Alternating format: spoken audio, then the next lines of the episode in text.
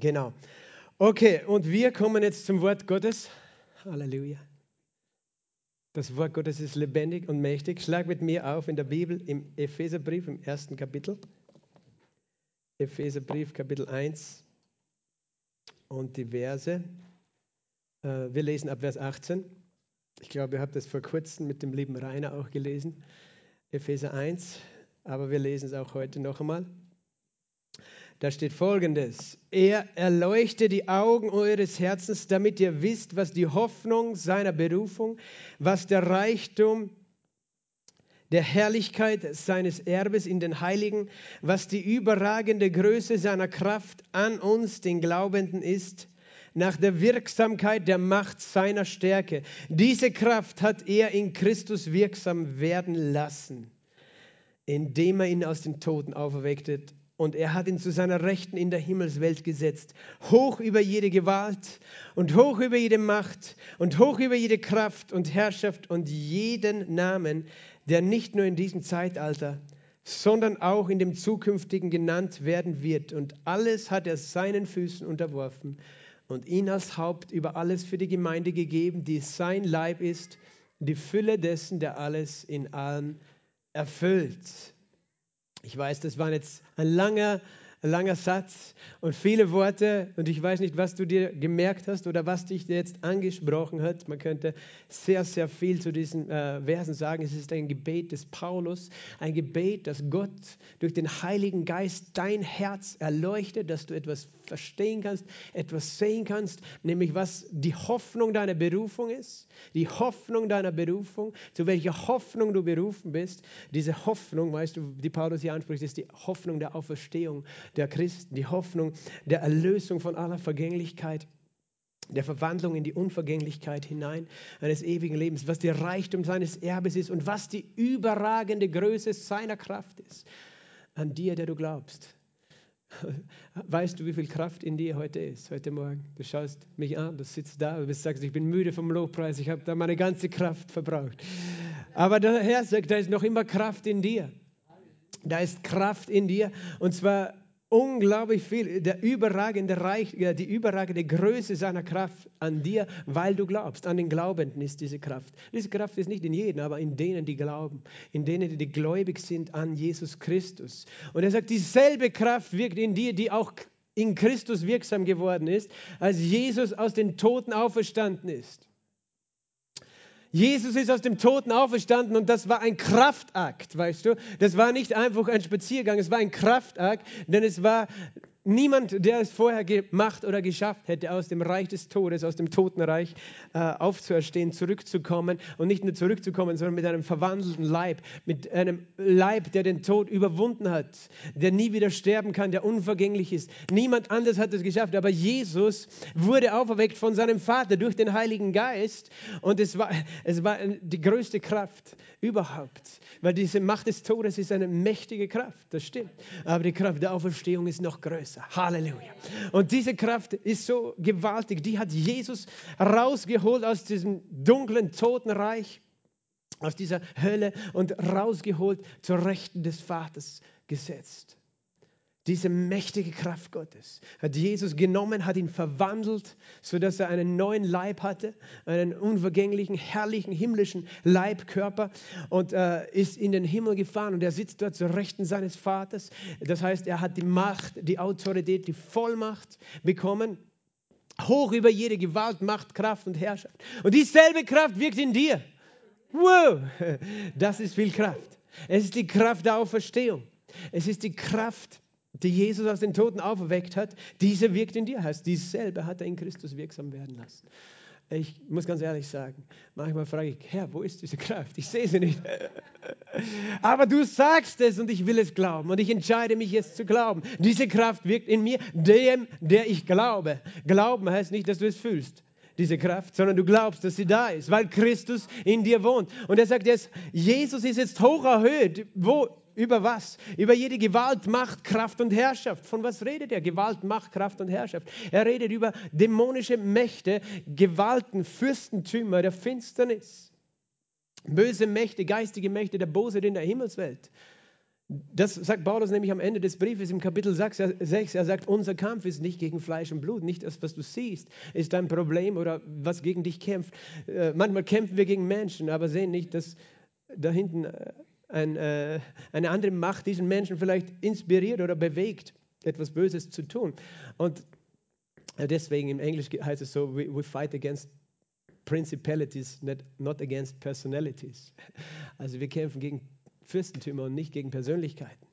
Aber manchmal machen wir genau das Gegenteil in der Gemeinde. Wir bekämpfen einander, statt dass wir merken, wenn da irgendwie ein Unfrieden kommt, dass da jemand über uns Macht ausüben will, der keine Macht im rechtmäßig mehr hat über uns. Weil Jesus ist hoch erhöht über jede dämonische, jede äh, Macht des Teufels, jede Macht gefallener Engel, was auch immer es an Mächten gibt.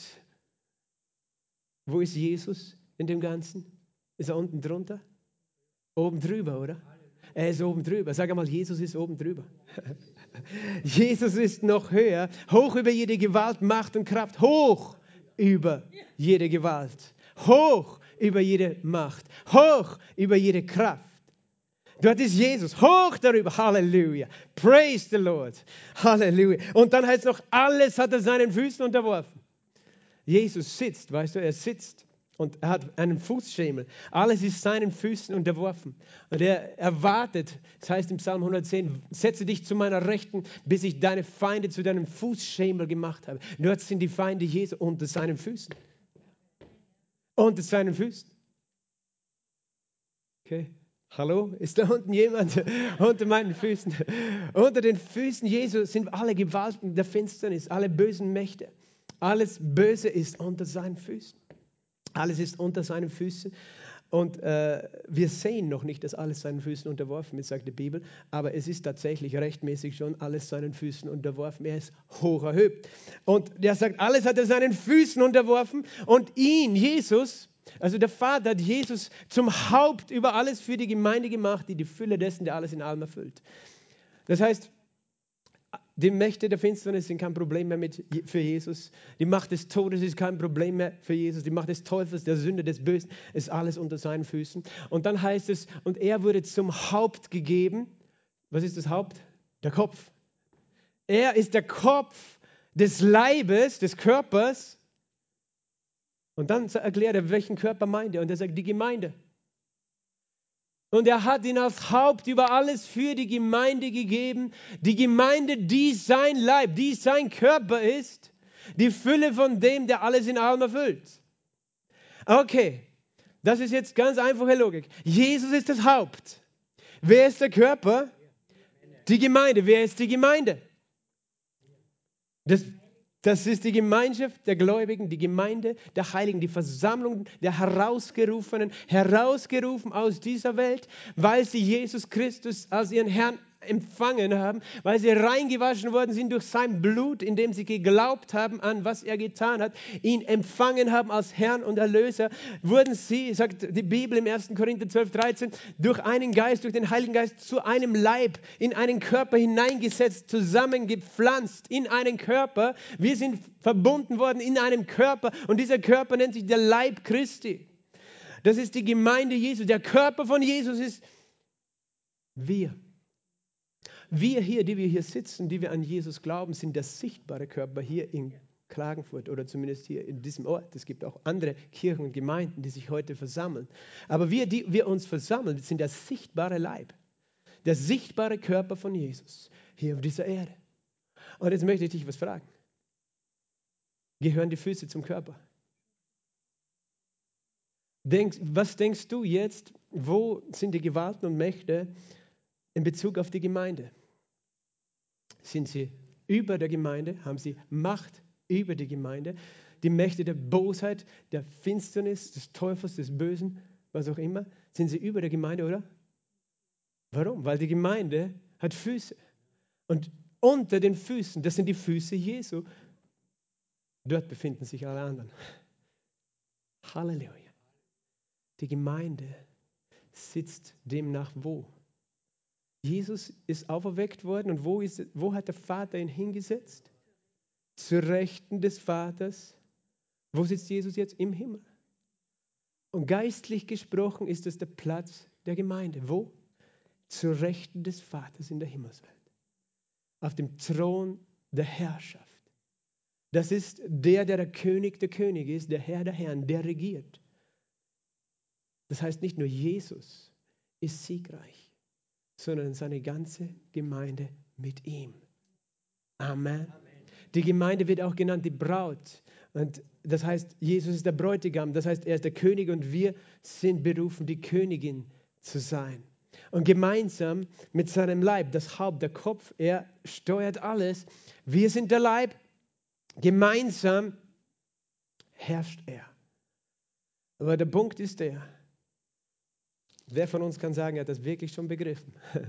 wirklich schon mit seinem Herzen so verstanden, dass er darin lebt? Das ist der Grund, warum Paulus hier betet.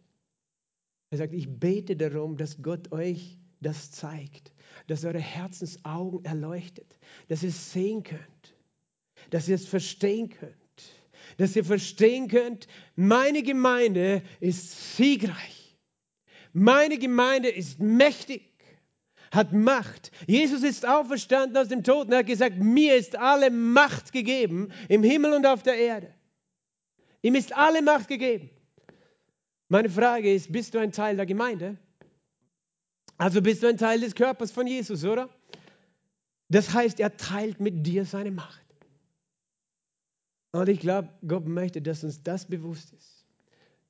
Er möchte, dass wir verstehen, was für eine siegreiche Braut, eine siegreiche Gemeinde er hat. Dass wir es erkennen, dass wir es ergreifen, dass wir darin leben. Amen. Jesus ist gekommen, Gemeinde zu bauen. Hast du das gewusst? Er ist schon gekommen, auch, hat auch gesagt, Sünder zu erretten. Die Verlorenen zu retten, aber nicht nur, damit sie gerettet sind. Manchmal haben wir ein Konzept von Christentum, wo es darum geht, einfach gerettet zu sein. Und für dich allein vielleicht dann ein guter Nachfolger Jesus zu sein. Nein, Jesus hat gesagt in Matthäus 16, Vers 18, ich werde meine Gemeinde bauen und die Pforten der Hölle werden sie nicht überwältigen. Er hat gesagt, ich werde meine Gemeinde bauen. Ich werde meine Gemeinde bauen und er hat nur eine Gemeinde. Er liebt die Gemeinde. Dafür ist er gekommen. Jesus ist verliebt. Er hat eine Braut und er ist verliebt. Und diese ganze Braut, diese Braut ist die Summe aller Gläubigen aller Zeiten, die sich verbunden haben lassen mit Jesus Christus, die an ihn geglaubt haben, die verbunden worden sind zu einem Leib durch den Glauben. Und wir sind Teil dieses Leibes. Und Gott sagt, du bist ein Teil meines Leibes. Wenn du an mich glaubst, du bist ein Teil meines Leibes und darum bist du wichtig. Und darum bist du nicht nur wichtig, du bist auch kostbar, du bist siegreich. Du bist siegreich, du bist nicht geboren, um auf dieser Welt als Versager und in der Niederlage zu leben sondern die Gemeinde ist eine siegreiche Gemeinde. Jesus hat was gesagt? Die Pforten der Hölle werden sie nicht überwältigen. Und er hat es ganz bewusst dazu gesagt, weil er gewusst hat, dass diese Gemeinde bekämpft ist und bekämpft wird und bekämpft sein wird. Und sie war es von Anfang an. Diese Gemeinde war immer bekämpft. Von dem, der unrechtmäßig versucht, äh, Macht auszuüben über diese Welt und über dein Leben, über deine Familie, über deine Stadt, über dein Land. Und er gebraucht Fürstentümer, weißt du. Das, das lesen wir im, Buch Daniel. Da gibt es einen Fürst von Persien und ein, äh, der hält den Engel auf, der zu, zu Daniel gesandt ist. Das heißt, über, die Bibel beschreibt es so, dass es da über Städten, das sind Fürstentümer, Mächte der Finsternis sozusagen, die versuchen, weißt du, etwas Böses vielleicht äh, zu tun, indem sie Menschen inspirieren zu bösen Taten, auch die Herrscher, die Regierenden, alle möglichen, die Könige der Geschichte. Du brauchst nur anschauen, die ganze Geschichte der Menschheit, wie viel Bosheit durch Regierungen auch geschehen ist. Aber das waren Regierungen und Menschen, die waren auch inspiriert, immer auch inspiriert. Nicht alle, aber viele eben auch inspiriert von, von Mächten der Finsternis. Aber wir leben in einer anderen Zeit. Jesus ist auferstanden. Halleluja. Und er sagt, die Pforten der Hölle werden die Gemeinde niemals, nie überwältigen. Nie wird das, was der Teufel versucht zu tun, die Macht haben, die Gemeinde zu Fall zu bringen, zu Boden zu stürzen. Niemals. Jesus selbst bürgt dafür. Der ganze Himmel steht dazu. Die Pforten der Hölle sind interessant. Die Pforten, das sind ja die Tore. Die Tore der Hölle werden die Gemeinde nicht überwältigen. Wenn, wenn wir uns das vorstellen, weißt du, wir sehen einen Kampf so in der alten Zeit, da, da kamen die Feinde und, zu einer Stadt und die Stadt, die haben sich eingebunkert und verbarrikadiert und die Tore geschlossen und der Feind hat versucht, in die Stadt einzudringen. Und interessant ist, dass Jesus gesagt hat, er hat nicht gesagt, die, äh, die, die Hölle wird nicht die Pforten der Gemeinde überwältigen. Das heißt, dass wir uns verstecken vor dem Feind irgendwo in unseren Mauern, und, und äh, ja, Jesus sagt, okay, er wird eh nicht reinkommen, sondern genau umgekehrt. Er sagt, die Pforten der Hölle werden die Gemeinde nicht überwältigen. Das heißt, er rechnet damit, dass wir die sind, die vorangehen. Die vorangehen, Halleluja. Die, die den Kampf zurückdrängen in, bis zu den Pforten der Hölle. Dass der Feind vor uns flieht. Und die Pforten der Hölle werden uns nicht überwältigen. Die siegreiche Gemeinde die siegreiche Gemeinde. Über das möchte ich heute ein bisschen mit euch reden. Dass die Gemeinde Jesu mächtig ist und berufen ist, siegreich zu sein. Die Gemeinde Jesu ist, weißt du, die einzige Größe, die in Ewigkeit bleiben wird. Jetzt, wenn du es ne, ne, also vergleichst mit irgendeiner Organisation, irgendeiner Institution, irgendeiner Nation, irgendeiner Königreich, einer Regierung, alles, was du siehst auf dieser Welt, weißt du, an menschlichen Regierungen, an, an menschlichen Organisationen und Machtstrukturen, wird vergehen. Aber eines wird bestehen bleiben, es ist die Gemeinde Jesu. Es ist die Gemeinde von Jesus, die in Ewigkeit bestehen wird. Denn es steht geschrieben im Epheserbrief, auch im ersten Kapitel steht das, das war der Plan Gottes von Anfang an in Vers, Kapitel 1, Vers 9 äh, und 10. Er hat uns ja das Geheimnis seines Willens zu erkennen gegeben, nach seinem Wohlgefallen, das er sich vorgenommen hat in ihm, für den Plan der Erfüllung der Zeiten. Alles zusammenzufassen in dem Christus. Das, was in den Himmel und das, was auf der Erde ist, in ihm. Gott hat einen Plan mit dieser Welt, er hat einen Plan mit allen Menschen. Allen Menschen, alle Menschen haben die freie Wahl, diesen Plan mitzumachen oder nicht. Aber er hat einen wunderbaren Plan. Und den hat er von Anfang an gehabt. Er ist erst bekannt geworden, als Jesus auferstanden war. Paulus hat es offenbart. Hier im Epheserbrief schreibt er darüber. Er sagt, das war der Plan, den Gott von Anfang an hat, alles zusammenzufassen. Alle Menschen zu verbinden, zu vereinen in einem Leib, in einer, in, das ist eine Organisation, die doch mehr als eine Organisation ist, denn der Leib ist ein Organismus und doch ein, ein, strukturierter, geordneter Organismus, wo jedes Glied seinen Platz hat. Und er sagt, alle, die meine Kinder sind, ich habe sie geschaffen, ich habe sie berufen, ich habe sie auserwählt. Du bist herausgerufen aus dieser Welt, sagt die Bibel. Ekklesia heißt Gemeinde. Im Griechischen das Wort Ekklesia und es kommt von Ekkalio, herausrufen. Du bist herausgerufen worden aus diesem System der Welt. Aber das ist der Plan, der in alle Ewigkeit gilt. Der Plan Gottes ist, alles zusammenzufassen in einer Person, in Jesus Christus. Wow. In ihm. Und zwar wir alle. Weißt du, wir, wir, wir sind, wenn wir gläubig werden am Anfang, leben wir sehr stark in unserer Individualität unseres Glaubens. Ich und Jesus, Jesus und ich. Das ist so wie ein kleines Kind. Weißt du, ein kleines Kind ist nur auf sich selbst und seine eigene Welt bezogen. Ich, meine, mir. Es, es, lebt ich und meine Mama, weil die, die versorgt mir alles andere, ist mir egal, was die anderen brauchen, was die anderen wollen. Aber irgendwann, wenn die Kinder älter kommen drauf, dass es auch andere Menschen um sie herum gibt, die auch Bedürfnisse haben, die auch etwas wollen. Und du lernst einfach, dich zu arrangieren mit anderen Menschen. Und weißt du, in unserem Glaubensleben sollte es auch so sein, dass wir nicht da stehen bleiben, Hauptsache ich und Jesus, Jesus und ich und dann geht es mir gut. Nein, Jesus sagt, hey, ich habe dich berufen für meinen Leib, für meine Gemeinde, ich habe dich herausgerufen, ich habe dich abgewaschen mit meinem Blut, ich habe dich gerettet. Aber ich pflanze dich ein in meinem Körper, in meinem Leib.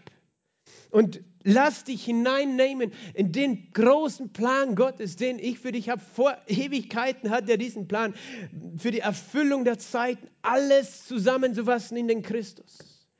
Halleluja. Und auf einmal geht es wirklich um mehr als nur um mich, sondern um, Herr, wo ist mein Platz in dem Ganzen? Was ist mein Teil in dem Ganzen? Was möchtest du von mir? Und über Gemeinde, ich könnte so viel drüber reden, weil die, das ganze Neue Testament hat ganz viel mit der Gemeinde Jesu zu tun. Mit der Versammlung der Heiligen, der, der verbundenen Gemeinschaft derer, die durch das Blut Jesu verbunden sind. Wir sind Brüder und Schwestern geworden, ob du das willst oder nicht. Aber der neben dir sitzt, ist dein Bruder, deine Schwester geworden.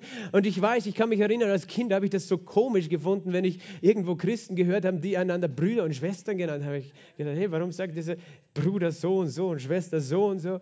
Und, und heute denke ich, tut mir leid, das ist einfach die Realität. Es ist so, wir sind Brüder und Schwestern durch den Glauben an Jesus. Wir sind verbunden. Das ist eine Familie. Es gibt nur eine Familie Gottes. Halleluja. Und da bist du hineingekommen. Und ich möchte diese äh, Stelle heute zu, äh, noch ja, diese, dieses Thema beleuchten, aber auch anhand einer Bibelgeschichte, die ich noch lesen möchte im zweiten Buch Chroniker. Meine liebe Frau hat ja letzte Woche hier gepredigt und hat schon verraten, dass ich darüber gesprochen habe in Villach. Aber ich habe als anderes darüber geredet, als ich heute darüber rede.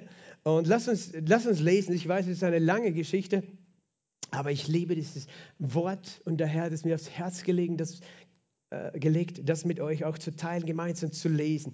Lass uns lesen ab 2. Chronik, Kapitel 20, ab Vers 1 einmal bis Vers äh, äh, 13. Und es geschah, da kamen die Söhne Moab und die Söhne Ammon und mit ihnen einige von den Meunitern zum Kampf gegen Josaphat. Und man kam hin und berichtete Josaphat, eine große Menge ist gegen dich gekommen von jenseits des Meeres, von Aram. Und siehe, sie sind schon in Hazeton Tamar. Das ist Engedi. Da fürchtete sich Josaphat und richtete sein Angesicht darauf, den Herrn zu suchen. Und er rief ein Fasten aus in ganz Juda, Juda. Und Juda versammelte sich, um von dem Herrn Hilfe zu suchen. Sogar aus den Städten Judas kamen sie, um den Herrn zu suchen. Und Josaphat stand in der Versammlung Judas und Jerusalems im Haus des Herrn vor dem neuen Vorhof und er sprach, Herr Gott unserer Väter, bist du es nicht, der da Gott ist im Himmel und bist du nicht Herrscher über alle Königreiche der Nationen? Und in deiner Hand ist Kraft und Macht. Und niemand kann gegen dich bestehen. Hast du, unser Gott, nicht die Bewohner dieses Landes vor deinem Volk Israel vertrieben und es den Nachkommen Abrahams, deines Freundes, gegeben für ewig? Und sie haben darin gewohnt und haben dir ein Heiligtum gebaut darin für deinen Namen und gesagt, wenn Unglück über uns kommt, Schwert, Strafgericht oder Pest oder Hungersnot. Und wir treten vor dieses Haus und vor dich, denn dein Name ist in diesem Haus. Und wir schreien zu dir um Hilfe aus unserer Bedrängnis, dann wirst du hören und retten. Und nun siehe, da stehen die Söhne Ammon und Moab und die vom Gebirge Seir. Als Israel aus dem Land Ägypten kam, hast du nicht erlaubt, bei ihnen einzudringen, sondern sie mussten ihnen weichen und haben sie nicht ausgerottet. Siehe da, sie vergelten es uns, indem sie kommen, um uns aus deinem Besitz zu vertreiben, den du uns zum Besitz gegeben hast. Unser Gott, willst du sie nicht richten, denn in uns ist keine Kraft vor dieser großen Menge, die gegen uns kommt. Wir erkennen nicht, was wir tun sollen, sondern auf dich sind unsere Augen gerichtet. Und ganz Juda stand vor dem Herrn mit ihren Kindern, ihren Frauen und ihren Söhnen. Vater, wir danken dir heute für dein Wort. Wir danken dir, dass dein Wort lebendig und schärfer ist als jedes zweischneidige Schwert. Wir danken dir, dass dein Wort scheidet Wahrheit von Lüge. Wir beten, Heiliger Geist, um deine Hilfe und dein Reden, um deine Erbauung durch dein Wort. In Jesu Christi Namen habe ich gebetet. Amen. Halleluja. Also wie ihr schon gesehen habt, das ist eine Situation, da gab es Feinde, die bedrängten das Volk Israel. Und speziell äh, das Reich Juda, das Königreich Juda, das regiert war zu dieser Zeit von Josaphat, einer der äh, ganz besonders ähm, gottesfürchtigen und äh, gläubigen Könige, äh, die das Volk Juda hatte in Jerusalem. Josaphat war ein mächtiger König. Sein Name bedeutet Jehova Shaphat, der Gott hat gerichtet. Gott hat gerichtet. Das ist interessant, äh, weil diese, diesen Namen äh, ist auch ein Hinweis auf das Gericht Gottes, das äh, die Bibel uns prophezeit, dass Paulus zum Beispiel in Apostelgeschichte 17 prophezeit, Gott hat gesetzt einen Tag, an dem er den Erdkreis richten wird. Und dieser Name ist nicht zufällig. Und interessant eben, es ist ein Kampf hier, da kommen Feinde gegen Israel. Auch das ist eben ein, ein prophetisches Bild, weil äh, die Bibel das an vielen Stellen prophezeit, dass am Ende der Zeit die ganze Welt, die ganzen Nationen der Welt sich gegen Israel versammeln werden.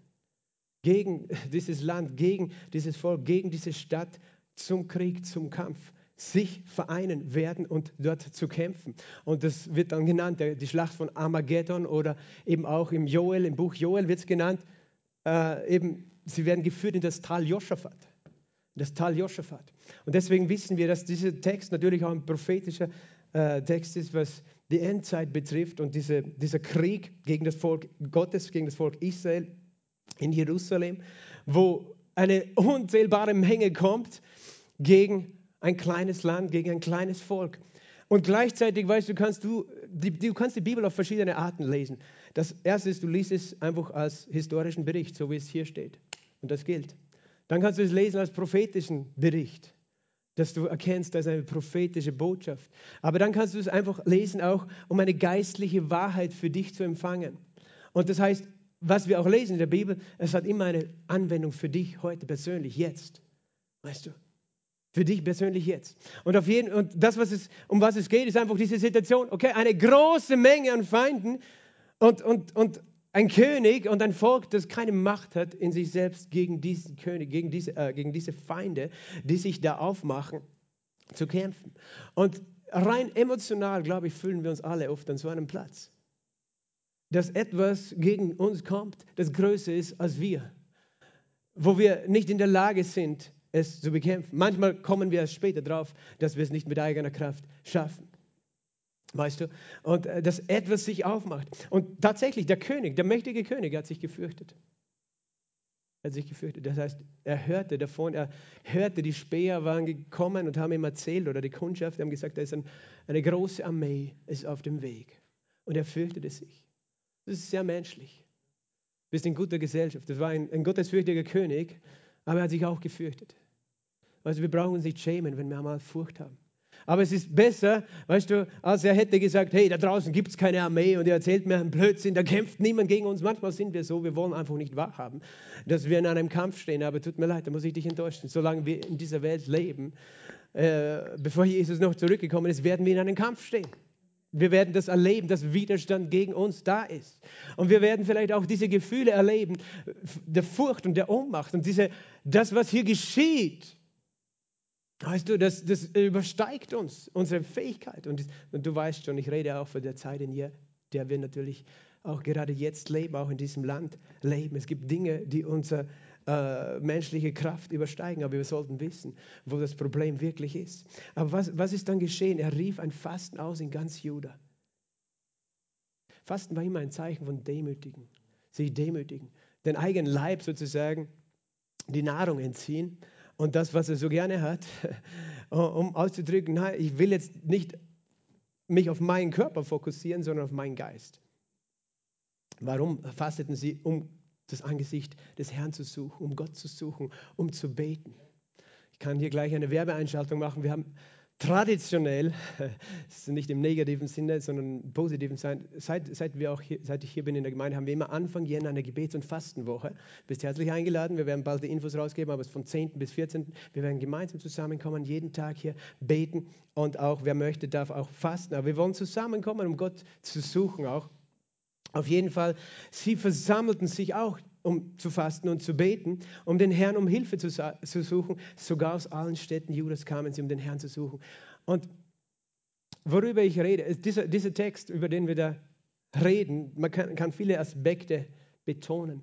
Aber das, was ich dir zeigen möchte, ist, dass hier alle zusammengekommen sind. Und dass eine Kraft da ist, wenn das ganze Volk Gottes sich vereint zum Gebet, sich vereint um Gott zu suchen, sich vereint, um seinen Gott anzurufen. Man kann sich so, für so viele Dinge vereinen. Und es ist interessant, was er gemacht hat. Er ist, weißt du, er hätte auch mach, was anderes machen können. Und das meine ich jetzt nicht provokant. Er hätte sagen können, wir machen eine Demonstration. Aber weißt du, unser Kampf ist nicht gegen Fleisch und Blut. Und ich bin nicht gegen Demonstrationen, verstehe mich jetzt nicht falsch. Aber es gibt etwas Größeres, das wir Gläubige haben. Es ist das sich versammeln zum Gebet. Es ist, wenn die Gemeinde zusammenkommt um zu beten. Wenn das Volk Gottes zusammenkommt, um zu beten. Sogar aus allen Städten Judas kamen sie, um den Herrn zu suchen. Und Joshua stand in der Versammlung auf und er betet und er erinnert dann in Vers 8, er erinnert sich selbst zuerst einmal, aber auch die Menschen, wer Gott ist. Er sagt, Herr, bist du nicht unser Gott, der im Himmel ist? Bist du nicht unser Gott, der Herrscher ist über alles? Er erinnert sich, bist du nicht größer als all die Feinde? Und wenn du jetzt vielleicht überlegst, was meint der Pastor hier vorne, weißt du, ich glaube, momentan gibt es ganz viel Lieblosigkeit in unserem Land. Lieblosigkeit. Es gibt auch Furcht. Furcht ist ein Feind in unserem Land, ein großer, aber auch Lieblosigkeit. Lieblosigkeit und Spaltung. Und das ist ein geistlicher Feind. Den kannst du nicht menschlich besiegen. Aber wir erinnern uns, wer größer ist als dieser Feind. Wir erinnern uns, wer größer ist als dieser Feind, unser Gott, der du im Himmel bist. Äh, in deiner Hand ist Kraft und Macht. Niemand kann gegen dich bestehen. Das waren Menschen, die noch nicht einmal Jesus kannten, verstehst du? Im alten Bund. Aber sie wussten, wer der Vater, wer Gott ist, wie mächtig er ist, wie, wie, wie viel mehr wir heute. Er sagt, hast du uns nicht dieses Land äh, in, ge gegeben? Hast du uns nicht äh, gegeben, hier zu leben, hier zu leben mit dir? Und hast du es nicht deinem Nachkommen Abraham gegeben? Erinnert an Abraham, der der Vorfahre war der der Vater des Bundes war, weil Abraham war auserwählt, der Stammvater des Volkes Israel zu sein und er hat einen Bund mit Gott. Und er erinnert sich und die Menschen und auch Gott, er erinnert, sagt Gott, hey, du hast einen Bund gemacht mit Abraham. Du hast dich verbunden mit deinem äh, Sohn Abraham und wir sind seine Nachkommen. Gott möchte, dass du dich erinnerst an deinen Bund. Vater, du hast doch einen Bund mir gegeben. Es ist der neue Bund mit deinem Nachkommen Jesus, mit deinem geliebten Sohn. Hast du mir nicht einen Bund gegeben? Hast du uns nicht einen Bund gegeben in Jesus? Sind wir nicht verbunden durch, die, durch Jesus mit dir? Das heißt, du, du stehst doch auf unserer Seite, weil Gott hält seinen Bund. Und sie haben darin gewohnt und haben die ein Heiligtum gebaut. Sie haben einen Tempel gebaut und haben gesagt, wenn wir dort beten, wenn Katastrophen kommen, Hungersnöte, Krieg, was auch immer kommt, und wir beten da in deinem Tempel zu dir, dann wirst du uns hören. Sie haben sich erinnert an das Gebet Salomos und an den Tempel Salomos. Sie waren ja auch im Tempel, beim Tempel. Wer ist heute der Tempel? Wir. Und wenn wir in diesem Tempel beten, wenn dieser Tempel beten, die Gemeinde ist der Tempel, nicht dieses Gebäude, nicht dieses Haus, aber wir zusammengenommen sind der Tempel Gottes. Und wenn wir zusammen beten, hast du nicht gesagt, sie schreien zu dir um Hilfe, Vers 10, äh, Vers 9, aus Bedrängnis und dann wirst du hören und retten? Er hat gesagt, hast du nicht gesagt, du, wenn wir schreien aus dem Tempel, du wirst retten, du wirst retten, du wirst helfen? Und dann sagt er, nun siehe, da stehen die Söhne Ammon, Moab und die vom Gebirge Seir. Und sie erinnern sich und Gott daran, das sind, weißt du, die Söhne Ammon und Moab, wer sind das? Das sind Völker, aber Völker wurden immer benannt nach den Stammvätern. Ammon und Moab, das waren zwei Männer und das waren die Söhne Lots. Und Lot war der Neffe Abrahams. Das heißt, die waren eigentlich Verwandte Abrahams. Und somit auch waren die Völker verwandt. Das Volk Ammon und Moab war verwandt mit dem Volk Israel eigentlich äh, weitschichtig verwandt. Und weißt du, als Verwandte normal hält man zusammen. Aber diese Völker, die haben äh, Sie haben sozusagen ihnen hier Probleme gemacht. Und die vom Gebirge Seir, sie werden hier Meoniter genannt. Und es ist nicht ganz klar von der Schrift her, was für ein Volk das wirklich war. Wir wissen nur, dass auf dem Gebirge Seir die Edomiter gewohnt haben. Die Edomiter waren die Nachkommen von Esau. Esau war der Bruder von Jakob. Jakob war der Stammvater Israels. Das heißt, hier, hier geht es um Verwandtschaftsverrat. Da kommen Völker, die eigentlich mit uns verwandt sind, gegen uns. Leute, denen wir vertraut haben, wir, denen wir nichts Böses getan haben. Leute, die wir, okay, ich sage jetzt nichts, aber Leute, die wir, weißt du, vertraut haben. Wir haben gedacht, sie sind für uns und auf einmal wenden sie sich gegen uns. Wir haben gedacht, sie dienen unserem Land. Und auf einmal tun sie das Gegenteil. Auf jeden Fall, eben, sie, sie erinnern Gott. Wir können Gott erinnern, an, an was da passiert. Und dann sagt er noch in Vers 12, unser Gott, willst du sie nicht richten? Unser Gott, willst du sie nicht richten? So beten Gläubige. Er sagt nämlich, in uns ist keine Kraft vor dieser großen Menge, die gegen uns kommt. Sie haben nicht gedacht, oh, wir sind die Stärksten, wir sind die Besten, wir vertreiben alle, sondern sie haben gewusst, wir in uns selbst, wir können das nicht. Es ist eine Nummer zu groß für uns, was gerade hier passiert. Willst du sie nicht richten? Was ist der Unterschied zwischen uns und Joschafat? Joschafat war noch nicht im neuen Bund, oder? Er war noch nicht ein Tempel des Heiligen Geistes geworden. Er war noch nicht ein, äh, ja, reingewaschen, hatte noch nicht die Vergebung der Sünde, hatte nicht den Heiligen Geist in sich. Weißt du, wir haben eine andere Position als Joschafat. Joschafat hat gebetet und wir werden das schon sehen, er hat einen mächtigen Sieg erlebt. Wie viel mehr wir dürfen zuversichtlich sein? Wie viel mehr wir, weißt du? Wir sind der Leib Christi und Christus wohnt in uns mit seiner Kraft. Er hat gesagt, in uns ist keine Kraft. Und ich möchte, dass du das verstehst als Gottes Kind. In dir selbst, in deiner Menschlichkeit, in deiner Fleischlichkeit ist null Kraft gegen irgendetwas da draußen.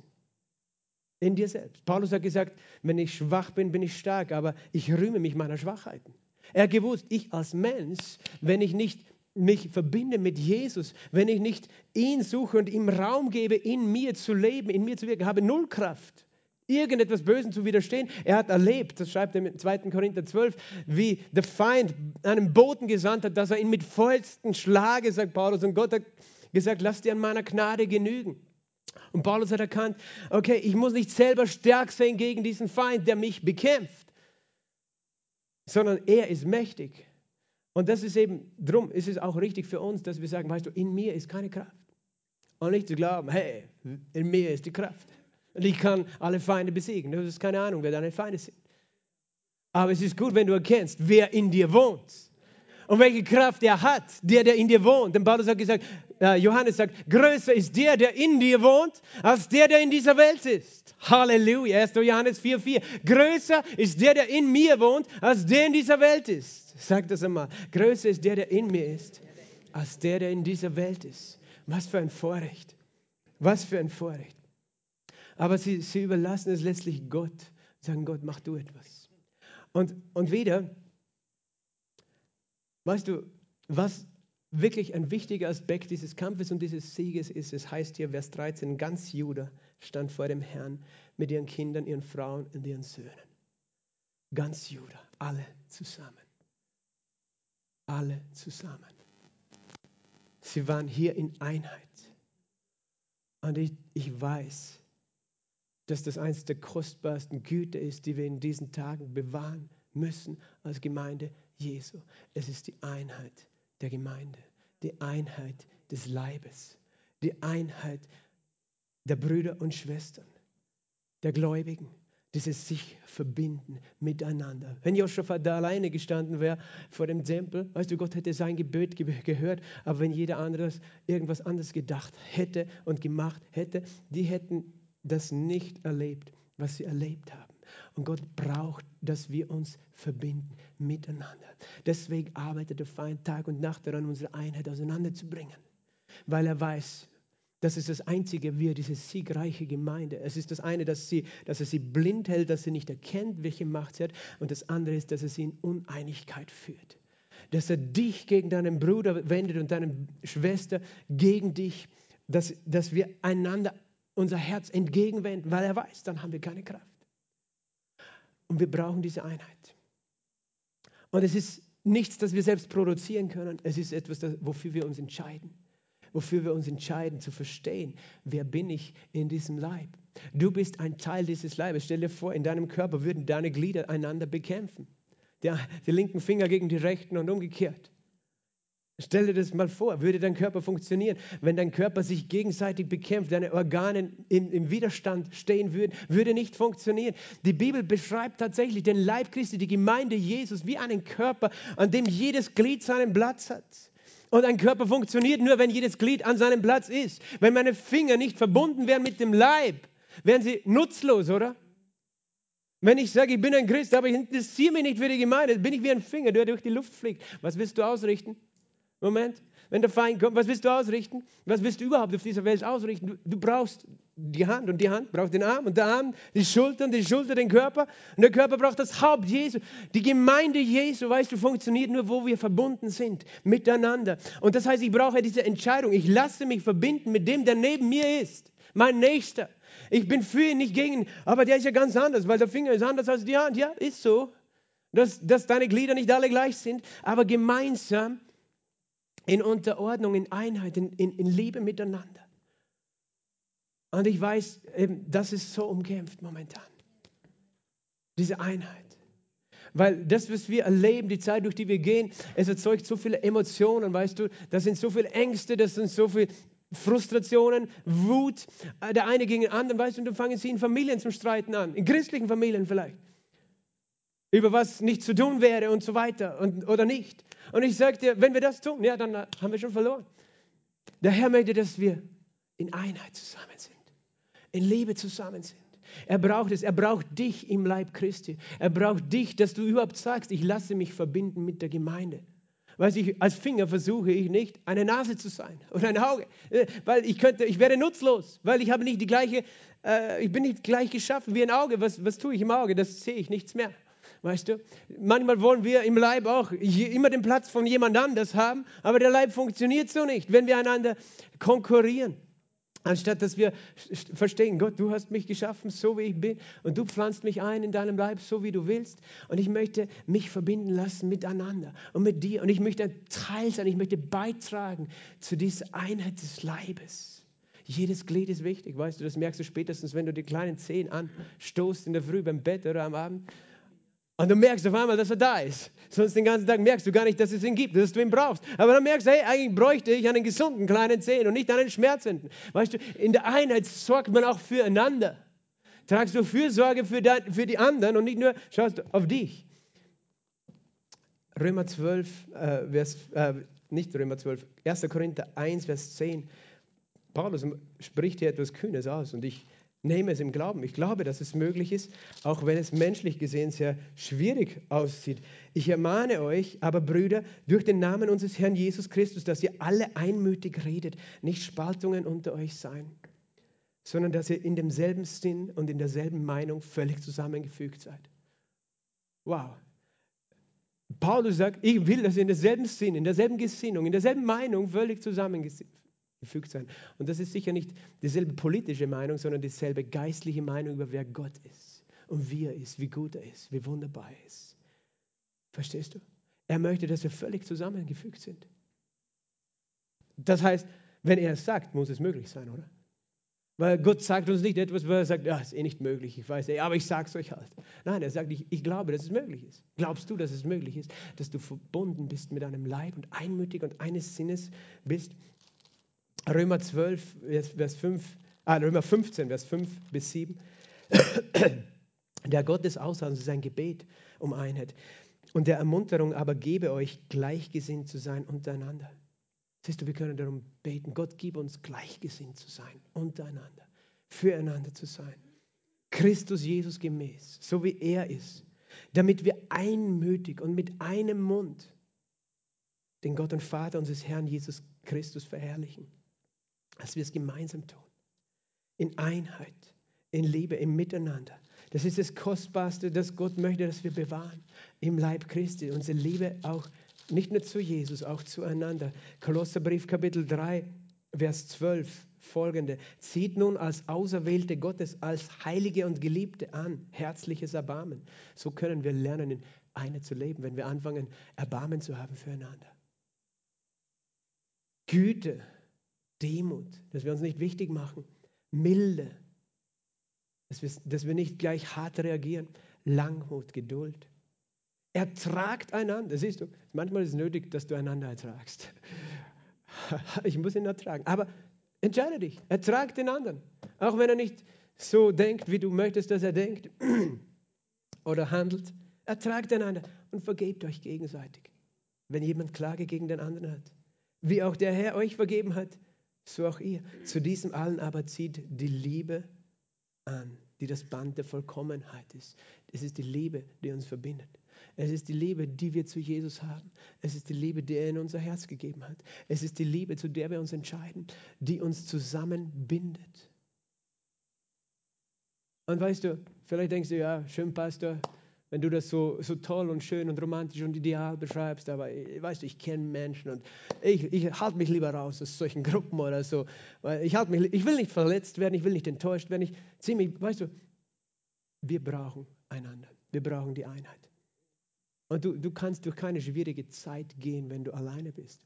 Da gibt es diese Geschichte, ich habe sie leider nicht alle Informationen, alle Fakten genau im Kopf, aber es war eine in diesem in diesen Tracks, wo die, die Siedler in, den, in Amerika im 19. Jahrhundert Richtung Kalifornien getrackt sind, so mit Planwagen, um neues Land einzunehmen, sozusagen äh, irgendwo sich niederzulassen. Da gab es Siedlertracks und ähm, da gibt es eine Geschichte, wo ein, ein ganz großer Siedlertrack stecken geblieben ist in den Rocky Mountains, weil der Wintereinbruch viel früher gekommen ist als erwartet. Und sie mussten da in, in, in wirklich einer schlecht, nicht günstigen Lage überwintern.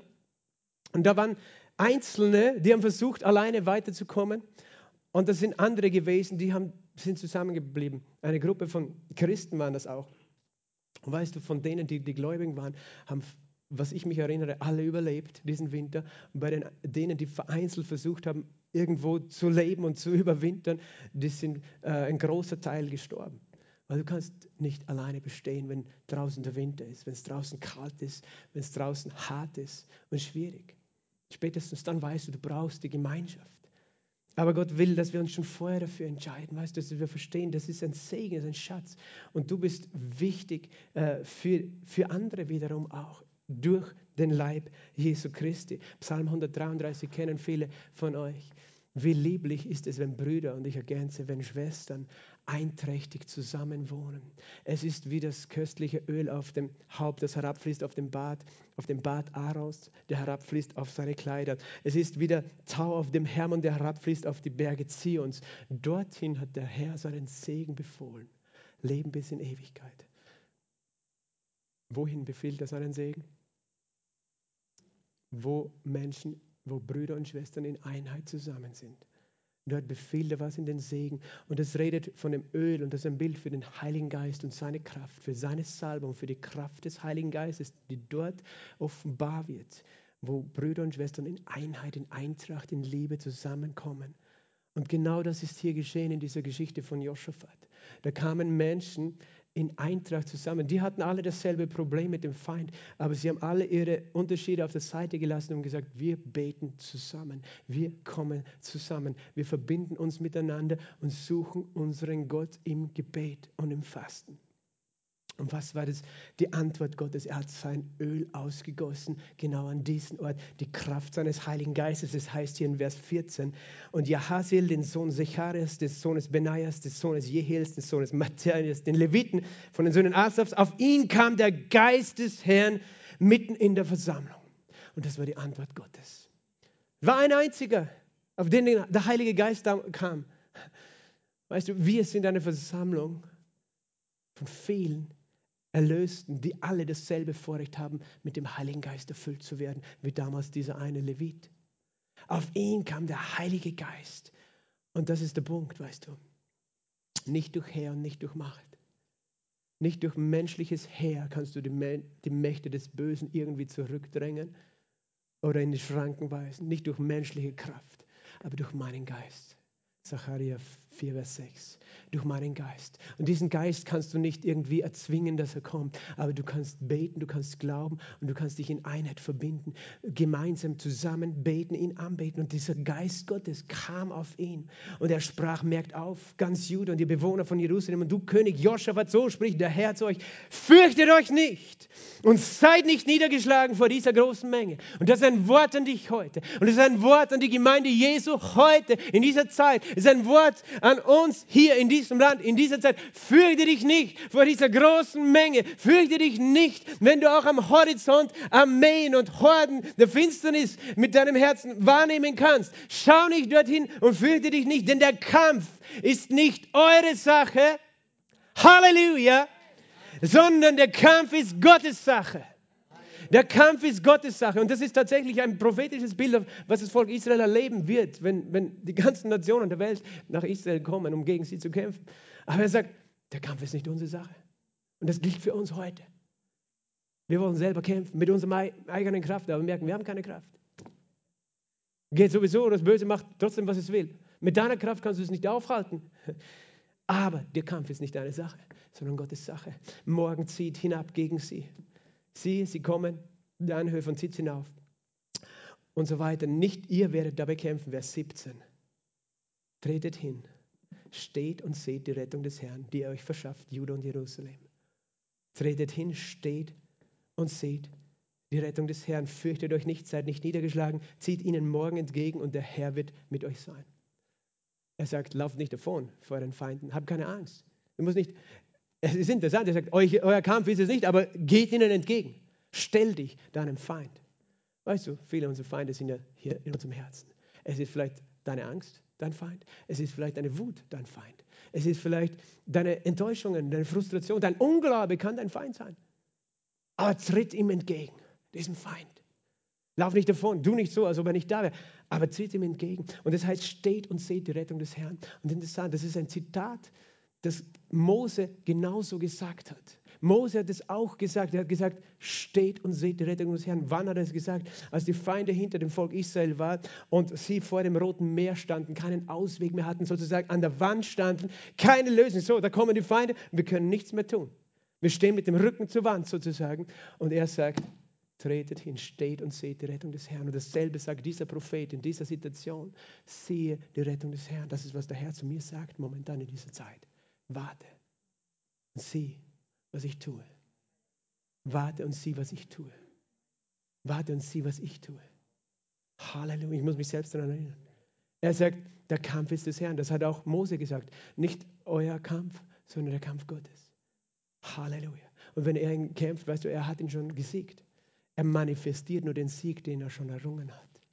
Aber er sagt, nicht ihr werdet kämpfen müssen. Und was war die Antwort? Vers 18 und 19. Da neigte sich Joschafat mit dem Gesicht zur Erde und ganz Jude und die Bewohner von Jerusalem fielen nieder vor dem Herrn und dem Herrn anzubeten und die Leviten von den Söhnen der Kehaditer und von den Söhnen der Korachiter standen auf, um den Herrn, den Gott Israels, zu loben mit überaus großer Stimme. Ein Mann ist aufgestanden unter der Kraft des Heiligen Geistes und hat Worte ausgesprochen, die so mächtig waren, dass das ganze Volk Gott gepriesen und gelobt hat, noch bevor sie den Sieg gesehen haben. Oder? Sie haben, sie haben in dieser Situation, wo die Feinde waren noch immer da, die Situation war noch immer die gleiche im Äußeren, aber sie hatten ein Wort. Der Herr kämpft für uns. Der Herr kämpft für uns. Und verstehst du, wir haben noch ein größeres Wort. Wir wissen, der Herr hat schon gesiegt. Jesus hat schon gesiegt. Gott sei Dank, der uns den Sieg gibt. Er ist hoch über jede Gewalt und Macht und Herrschaft. Er ist noch größer. Halleluja. Und der König hat es begriffen und hat sich auf die Erde geneigt und Gott angebetet und mit ihm die ganze wieder, die ganze Gemeinde. Und das ist die Kraft der Gemeinde, wenn sie in Einheit sich versammeln. Und das war der Ausdruck ihres Glaubens, des Glaubens der Gemeinde, war der äh, Lobpreis, der gemeinsame Lobpreis in Einheit. Wunder dich vielleicht, vielleicht wunderst du dich, dass wir so lange den Herrn loben und preisen am Morgen. Aber ich sage dir, das ist die Kraft der Gemeinde dass wir uns vereinen vor einem großen, mächtigen, liebevollen, wunderbaren Gott, um ihn anzubeten, weil wir ihm glauben. Nicht, weil wir, weil wir irgendwo Gefangene sind, sondern weil wir ihm glauben, dass er schon den Sieg hat, weil wir ihm glauben, dass er für uns kämpft, für uns ist, dass er auf unserer Seite sein wird. Halleluja. Was für eine mächtige Kraft. Das ist die Kraft des gemeinsamen Lobpreises. Ich sagte, deine Stimme ist wichtig im Lobpreis. Sag nicht, meine Stimme ist zu leise. Sag nicht, meine Stimme klingt nicht so schön wie die von der, von der lieben Frau, die da vorne mit ihrem Baby singt im Bauch, sondern sagt, hey, meine Stimme ist kostbar, ist wichtig. Er muss deine Stimme hören. Gott will sie hören, aber auch der Feind muss sie hören. Der kriegt Angst. Auch wenn du denkst, meine Stimme ist nicht so laut, aber er kriegt Angst, wenn du den Namen Jesus aussprichst. Und wenn wir in Einheit das tun, weißt du, sei nicht im Lobes und denk, ah, wann ist er vorbei? oh, alle sollen die Hände heben, heben ah, interessiert mich nicht. Weißt du, Manchmal sind wir unreif und verhalten uns so, denken, okay, ich mache nicht mit. Ist nicht so meins, nicht mein Stil, nicht meine Musik. Es könnte leise sein oder lauter oder anders, sondern entscheide dich für die Einheit. Jemand hat mal gesagt, Einheit kommt vor der Salbung. Wir wollen die Salbung des Heiligen Geistes, dass sie kommt. Ist die Einheit, der Schlüssel. Ich mache mit, weil ich ein Teil der Gemeinde bin. Weil ich verstehe, wir gemeinsam mit unserer Stimme Gott loben, du, etwas passiert. Weil unsere Feinde sind nicht da draußen irgendwo im Sichtbaren, sondern im Unsichtbaren. Die kriegen Angst, wenn die Gemeinde ihren Gott preist. Die laufen die fliehen weit weg von dir. Und genau das ist geschehen. Sie machten sich des Morgens früh auf und zogen aus zur Wüste Tekoa. Und bei ihrem Ausgang trat Joschafat hin und sagte, hört mir zu, Judah und ihr Bewohner von Jerusalem, glaubt an den Herrn, euren Gott, dann werdet ihr bestehen. Glaubt seinen Propheten, dann wird es euch gelingen. Glaubt an den Herrn, aber glaubt auch an sein Wort, was er gesprochen hat. Sag nicht, ich glaube an Gott, aber ich interessiere mich nicht für sein Wort. Glaub, was er sagt. Glaub an den, an die Propheten, an sein Wort. Und dann wirst du erfolgreich sein. Es ist der Glaube, der siegt. Nichts anderes. Dies ist der, Welt, der, die, der Sieg, der die Welt überwunden hat, unser Glaube. Nicht unsere Muskelkraft, nicht unsere Intelligenz, sondern unser Glaube an einen mächtigen Gott. Und er beriet sich mit dem Volk. Und das gefällt mir so gut. Und es ist für mich immer wieder ein Wunder, wenn ich es lese. Und stellte Sänger für den Herrn auf, die Loblieder sangen in heiligen Schmuck, indem sie, hör gut zu, das heißt, er hat Sänger, Lobpreiser, Musiker aufgestellt. Und das Volk Israel hat im Tempel Hunderte, Tausende tatsächlich Musiker, die abwechselnd gedient haben, Tag und Nacht dort Lobpreis und Anbetung gesungen haben. Und sie sangen in heiligen Schmuck, indem sie wo? Vor den zum Kampf gerüsteten voranzogen. Ich weiß nicht, wie sich die Musiker gefühlt haben. Okay, wir ziehen jetzt da raus und da unten kommen circa, weiß ich nicht, ein paar hunderttausend Feinde, vielleicht eine Million. Die sind schwer bewaffnet bis auf die Zehen. Aber ihr, liebe Musiker, nehmt eure Gitarren und Trompeten und ihr dürft in der ersten Reihe sein. Oh, das ist ja schön. Wieso nicht die anderen, die Elitetruppe? Sie zogen aus dem Kampf vor den Gerüsteten. Stell dir das bildlich vor, da kommt diese eine Armee und da kommen ein paar Musiker. La la la. Wir loben den Herrn, wir preisen den Herrn. Die werden sich wohl gedacht haben, hey, sind die komplett irre geworden. Die wollen uns verspotten. Tatsächlich haben sie es gemacht. Und sie haben Gott geglaubt. Und was haben sie gelobt und gepriesen? Sie haben gesungen, preist den Herrn, denn seine Gnade währt ewig.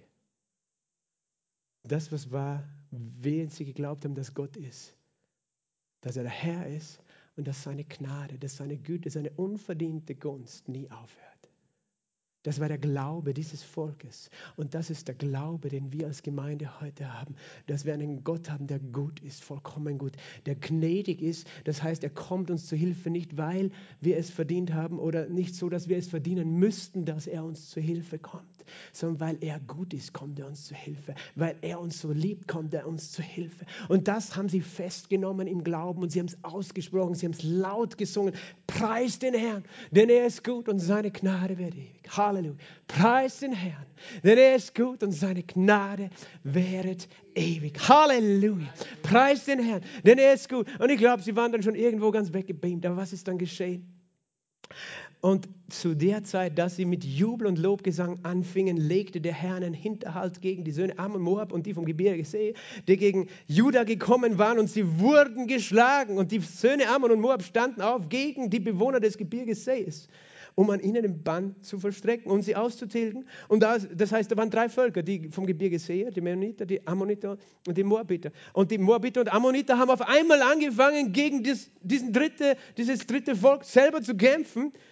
Und dann heißt als sie die Bewohner von Seir aufgerieben hatten, haben sie sich gegenseitig umzubringen. Und wie viel haben die anderen gekämpft? Gar nichts. Die haben sich gegenseitig getötet, die Feinde. Weißt du, der Feind ist komplett verwirrt, wenn du ihn anpreist, wenn du Gott anbetest, obwohl er dir versucht, gerade Angst zu machen. Und du betest Gott an, er kennt sich nicht mehr aus. Er verliert völlig den Verstand. Und er fängt an, gegen sich selbst zu kämpfen. Halleluja. Da ist eine Kraft im gemeinsamen Lobpreis. Siehst du das? In der gemeinsamen Anbetung in, in einer siegreichen Gemeinde. Der Feind hat sich selbst äh, getötet in dieser Stelle. Und du kannst es fertig lesen bis zum Vers 30. Es heißt, äh, sie haben drei Tage gebraucht, die ganze Beute einzusammeln, die Schätze, die die Feinde dort liegen gelassen haben.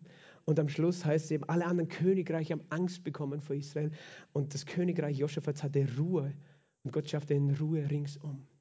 Das ist tatsächlich das prophetische Bild. Weißt du, wenn, wenn die Feinde Israels eines Tages gegen Israel kommen, wird genau dasselbe geschehen. In Sacharja Kapitel 14 steht es, sie werden sich gegeneinander ihre Schwerter richten.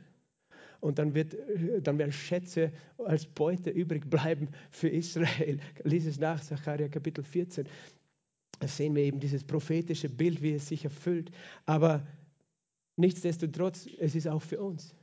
Weißt du, wir denken manchmal, der Kampf ist so groß und überwältigt uns. Aber wenn wir bleiben zusammen, in Einheit, im Glauben, im Gebet, in Liebe, im Miteinander, im Lobpreis, in Anbetung, du wirst sehen, dass das, was versucht, gegen dich zu kommen, letztlich noch für dich zur Beute wird.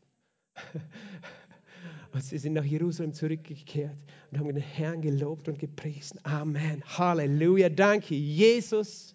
Halleluja. Wir loben und preisen deinen Namen, Jesus. Halleluja, du bist gut.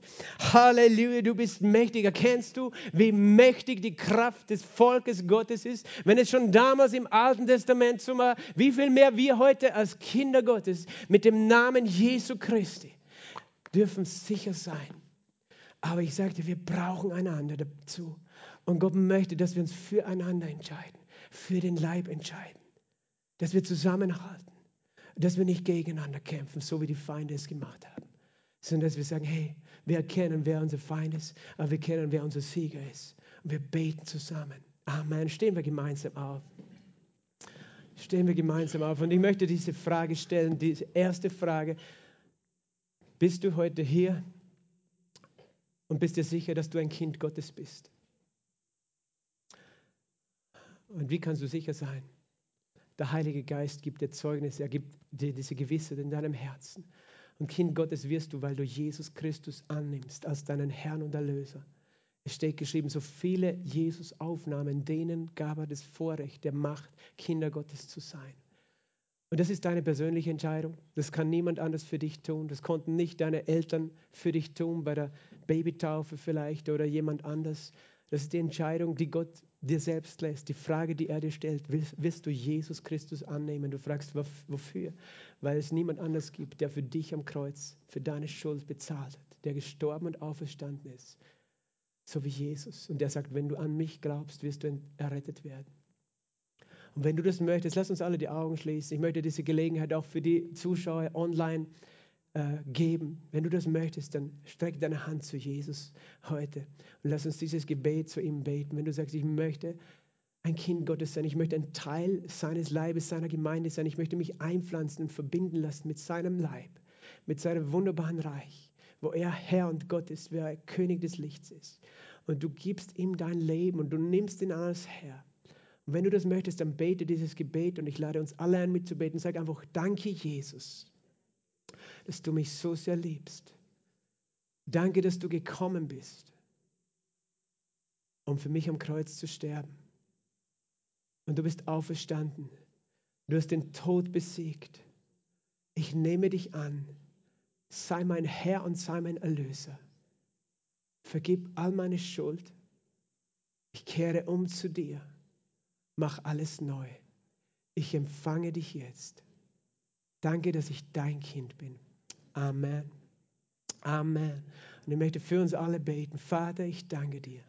Ich danke dir für die Gemeinde Jesu. Ich danke dir für den Leib Christi, der wir alle zusammen sind.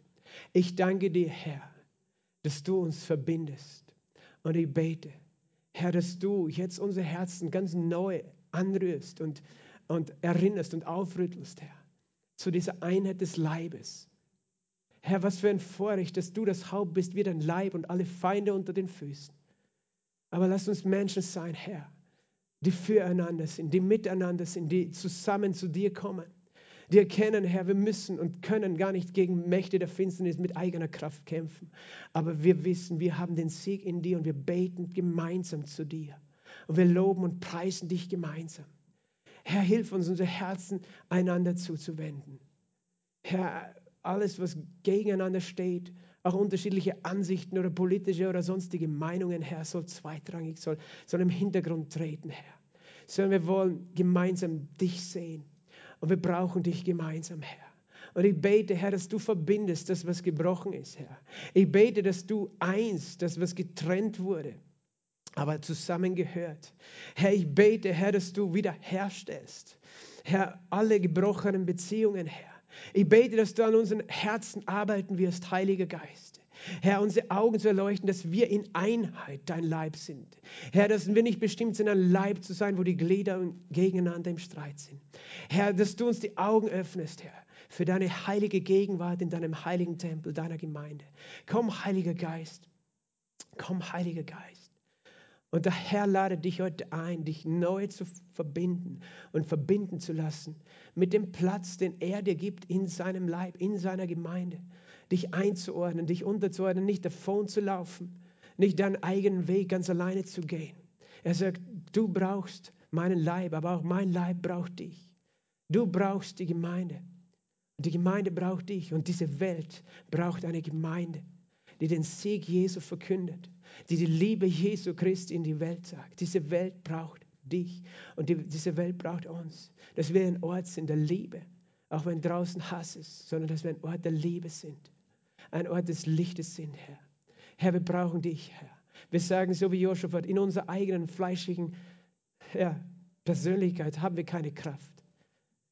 Herr, wir beten auch für unser Land und wir beten, Herr, da wo Lieblosigkeit Einzug genommen hat in verschiedensten Stellen, Herr, wo, wo, wo gegeneinander ist, wo, wo kein Miteinander mehr ist, Vater. Lass uns beten für dieses Land in diesem Moment. Ich spüre das einfach, dass, dass es jetzt dran ist, dass wir beten für unser Land, für unsere Nation, aber auch für Europa, für die ganze Welt. Und da ist so viel Enttäuschung, so viel Wut, so viel äh, Gegeneinander entstanden in den letzten zwei Jahren. Und der Herr möchte, dass sein Volk sich eint in Liebe dass sein Volk sich verbindet. Und Vater, wir beten auch, wir wollen nicht selber als Gläubige, als Christen Hass haben, weder gegen Menschen, die außerhalb des Leibes sind, noch Menschen innerhalb des Leibes, sondern wir kehren um, Herr, von harten, falschen, schlechten Einstellungen, Herr. Und wir beten für deinen Leib, Herr. Und wir beten, Herr, für dieses Land, Herr. Herr, nur du kannst den Riss heilen, nur du, Herr, gießt das Öl deiner Liebe aus. Komm mit dem Wirken deines Heiligen Geistes. Komm mit dem Wirken deines Heiligen Geistes in unser Land, so wie wir gesungen haben. Wir wissen, Geist Gottes, du bist schon in deiner Gemeinde, du bist schon hier heute. Aber wir, wir bitten dich um diese Sache, Herr, dass du, dass du, Herr Jesus, äh, wieder ganz neu etwas tust in unserem Land. Eine Erweckung ausgießt in diesem Land heute. Herr, dass du ein, ein Wirken ausgießt in diesem Land, Herr. Halleluja, du bist so wunderbar, Herr. Halleluja, du bist so wunderbar, Herr Jesus. Halleluja, du bist so mächtig, Jesus. Du bist so heilig, Jesus.